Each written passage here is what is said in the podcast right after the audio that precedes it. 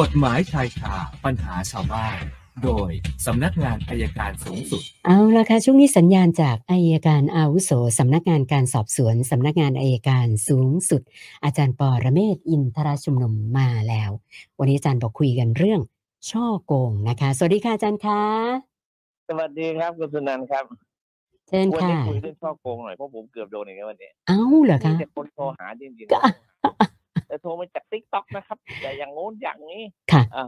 จะเข้ารายได้โอมเขาบอกผมไม่ว่างอย่าคุยเลย ค่ะวันนี้เสียเวลาโทรนะศัพท์โทรมาเนี่ยนะครับประเภทเนี้ยผมบอกผมไม่เชื่อ แต่การฉ้อโกงมันมีหลายรูปแบบนะมันฉ้อโกงหลอกไปทำงาน หลอกเอาเงินเห็นไหมหลอกซื้อนู่นซื้อนี่นะครับ ให้จำไว้อย่างเดียวอะถ้าเราไม่รู้จักเลยนะครับ อย่าไปแตะมันในทางออนไลน์อย่าไปแตะมันเลย ทั้งหลายทั้งปวงนะครับ ถ้ามาเจอต่อหน้าก็ไม่เอานะครับ ผมบอกว่าการแสดงข้อความเขาจะแสดงข้อความอันเป็นเท็จ ถ้าเราจับได้ปั๊บเนี่ยเขาเราก็เขาก็จะวางเลย วันก่อนก็โทรมาโทรมาจากโรงพักศรีขอรภูมิ คุณมีชื่ออยู่ตรงนี้อย่างงู้นนี้แล้วถามว่ารู้จักคนนั้นไหมเออบอกว่ารู้จักพอบอกว่ารู้จักเสร็จถามแล้วคุณอยู่ไหนอยู่กรุงเทพเพื่อนผมก็เล่าให้ฟังโดนด่าเลยเขาบอกคุณจะมารู้จักอะไรนี่อยู่ศรีขอรภูมิอยู่กรุงเทพประสาทหรือเปล่าก็เขาโทรมาเขาก็ด่าเราอีกดังนั้นตอนนี้โทรศัพท์ทั้งหลายนะครับ ไม่จำเป็นก็อย่าอย่าไปรับมันถ้าไม่รู้จักชื่อ หรือว่ามาจากบริษัทไหนเนี่ยก็ไม่เอาแล้วนะครับไม่งั้นจะถูกหลอกลวงเพราะการช่อโกงขึ้นต้นโดยการหลอกลวงฝากเป็นข้อคิดครับค่ะเอาละว่าของเราเลย ท่านแรกวันนี้สอบถามมาเกี่ยวกับเรื่องของเอ่อเบี้ยคนชรานะคะ คุณสกลนะคะเขาบอกว่าเอ่อการที่เราถูกบังคับคดีเอ่อกรมบังคับคดีตามยึดเงินเดือนอยู่นะคะ แล้วก็ช่วงเนี้ยอายุ ครบ 60 ปีนะคะ แล้วก็อาจจะมีครับเบี้ยชรา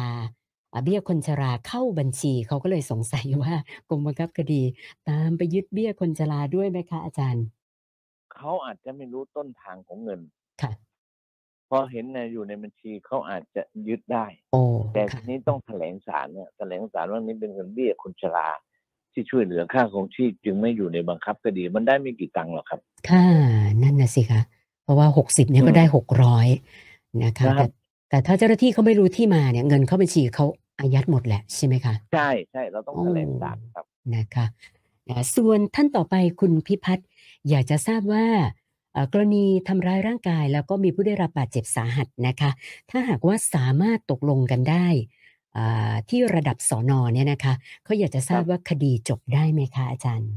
มันก็ยังไม่ได้ครับทำร้ายสาหัสทำร้ายร่างกายเนี่ยมันจบไม่ได้ ยกเว้นว่า ทำร้ายกันในครัวเรือน ถ้าในค่ะครัวเรือนเนี่ยยอมความได้ ถ้าไม่ในครัวเรือนแต่ถ้าตกลงกันได้ศาลก็ปรับแล้วก็รอก็ปรับอย่างเดียวแล้วครับอ๋อถ้าผิดโทษค่ะจำก็รอเฉยค่ะค่ะ ส่วนคุณบุญยืนนะคะเขาบอกว่าเขาเนี่ยเป็นลูกชายคนเดียว ก็มาทำงานอยู่ในกรุงเทพ ส่วนคุณแม่อยู่ต่างจังหวัด แล้วก็มีหลานสะใภ้อ่าเป็นญาติญาติๆกันนะคะ คือรับคุณแม่ไปอยู่ด้วยดูแล เนื่องจากว่าคุณแม่เป็นอัลไซเมอร์ ปรากฏว่าครับต้นปีที่ผ่านมานะคะ คุณแม่เสียชีวิตนะทรัพย์สินที่คุณแม่มีก็คือที่ดินอยู่แปลงหนึ่งแล้วก็เงินสดครับนะคุณบุญยืนเนี่ยคือไม่ได้รับอะไรเลยนะคะ ซึ่งใช่หลานสะใภ้ที่ดูแลคุณแม่บอกว่า คุณแม่เซ็นยกให้เขาทั้งหมดแล้วนะคะไม่ได้มีการจัดตั้งผู้จัดการมรดกแต่อย่างใดทั้งสิ้น ก็เลยครับขอคำแนะนำอาจารย์ว่าเราจะทำอะไรยังไงได้บ้างไหมคะเนี่ยๆทีนี้ตอนที่ยกเนี่ยยกตอนไหนค่ะยกตอนที่เป็นอัลไซเมอร์หรือเปล่า ถ้ายกตอนที่เป็นอัลไซเมอร์เนี่ยอาจจะขอตรวจสอบว่าตอนยกคุณแม่มีสติสัมปชัญญะไหมถูกช่อชนหรือเปล่า ถ้าพิสูจน์อย่างนั้นได้ มันก็เพิกถอนการยกให้นะครับ แล้วก็จะมาจัดการเรื่องมรดกในภายหลัง แต่ถ้าในขณะที่ยกให้คุณแม่ยังไม่ได้เป็นอัลไซเมอร์ เราก็ทำอะไรไม่ได้ครับค่ะ ส่วนคุณสิริวัตรนะคะบอกว่ามีโรคประจำตัวหลายโรคนะคะ แต่ก็มีความจำเป็นยังจะต้องขับรถอยู่นะคะ คือเขาสงสัยว่าสมมุติถ้าเกิดในช่วงที่เขากำลังขับรถ แล้วมันเกิดอุบัติเหตุนะคะอืมคือมาจากโรคประจำตัวกำเริบเนี่ยนะคะ อย่างเงี้ยครับประกันประกันจะปฏิเสธการจ่ายได้ไหมคะอาจารย์อืมคงไม่มั้งครับ ถ้าไม่ได้อยู่โลกในโลกในลักษณะที่ต้องห้ามนะครับ ค่ะ มันเกิดขึ้นได้ตลอดนะครับ เรื่องพวกนี้ ค่ะ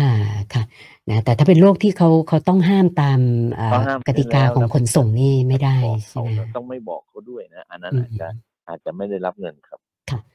ส่วนคุณสมพงศ์บอกว่า ถ้าเราครับต้องการจะต่อเติมบ้าน แล้วก็สร้างบ้านขึ้นมาอีกหลังหนึ่งเอ่อในที่ดินแปลงเดิมเนี่ยนะคะ ไม่ครับแน่ใจว่าเอ่ออีกหลังหนึ่งที่สร้างขึ้นมาเนี่ย จะใช้ทะเบียนบ้านกับหลังเดิม หรือว่ายังไงคะอาจารย์ เราใช้อันเดิมก็ได้ไม่ได้ว่าอะไรเพียงแต่มันอยู่ตรงที่ว่าตอนจะสร้างหลังใหม่เนี่ยขออนุญาตก่อสร้างหรือเปล่าเท่านั้นเลยครับค่ะ คือยังไงก็ต้องต้องขออนุญาตใช่ไหมคะใช่ขออนุญาตก่อสร้างแต่ไม่ขอเลขบ้านก็ได้อ๋อถ้าเราค่ะถ้าเราจะแยกเลขบ้านก็ได้จะแยกมิเตอร์ก็ต้องไปขอเลขบ้านอีกทีนึงครับแล้วก็ท่านสุดท้ายคุณพันนีครับนะคะ คุณพันนีจอดรถไว้หน้าบ้าน ปรากฏว่าเด็กในหมู่บ้านเขาก็มาเล่นกัน แล้วเอ่อ สิ่งของที่เด็กเขาเอามาเล่นเนี่ยนะคะ ปรากฏว่ามันกระเด็นมาโดนกระจกหน้าเอ่อเป็นรอยใหญ่พอสมควรนะคะนะซึ่งตอนที่คุยกันเนี่ยนะเด็กเขาก็ก็ยอมรับว่าเขาทำจริงนะคะ แต่ครับพอไปถึงผู้ปกครองมีปัญหาค่ะอาจารย์เริ่มบ่ายเบี่ยงบ่ายเบียงนะคะ อันนี้ผู้ใหญ่ก็ไม่อายเด็กเด็กก็รับแล้วนะคะ แต่ผู้ใหญ่ไม่รับนะคะ ก็เลยอยากจะทราบว่าอย่างเงี้ยทำยังไงต่อดีคะอาจารย์ ก็เหมือนเดิมครับ ผู้ใหญ่ต้องรับผิด ก็ไปแจ้งความร้องทุกข์กันเอาไว้แล้วเรียกไปไกล่เกลี่ยที่โรงพักก็ได้ครับ ค่ะค่ะ วันนี้เติมมา 6คำถามนะคะ รวมกับเมื่อวานก็เป็น 1,232คำถามแล้วค่ะ โอเคครับหนึ่งสองสามสองทุกวันเลยมักจะมีเลขเบิ้ลนะเลขก็โอเคเอาครับเออเอาไปคุยพรุ่งนี้อีกทีครับ วันนี้แค่นี้ฮะสวัสได้ดีครับค่ะ ขอบคุณมากค่ะ สวัสดีค่ะ อาจารย์ปอระเมศวร์อินทระชุมนุมค่ะ กฎหมายชายคาปัญหาชาวบ้าน โดยสำนักงานอายการสูงสุด